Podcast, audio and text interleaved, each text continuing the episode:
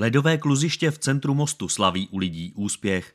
Brusle si tam nazuli už desítky tisíc lidí. První sezóna byla v roce 2017, za tu dobu nás navštívilo teda 50 tisíc lidí.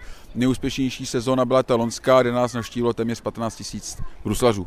Říká Petr Formánek, ředitel sportovní haly. 50 tisící návštěvník se vydal na ledovou plochu právě nyní.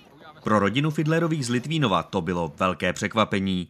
Na kluzišti nebyli poprvé. Už jsme tady za sezónu párkrát byli. Je to překvapení, no. Vůbec jsme to nečekali, ani jsme vůbec netušili, že něco takového, ale je to milý potěšení, milý, milý překvapení. Tak jsme chtěli udělat dárek pro celou rodinu, takže obdrželi poukázku do jednoho sportovního obchodu v Mostě, aby si mohli udělat radost nejenom pod stromeček.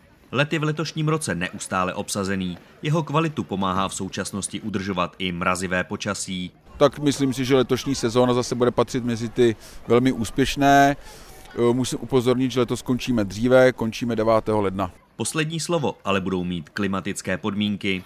Jestliže bude mrazivo, je možné, že se sezóna ještě protáhne.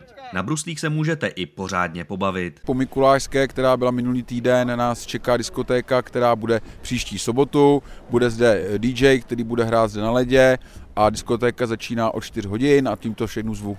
Tak nabruste nože a v sobotu 17. prosince odpoledne na viděnou.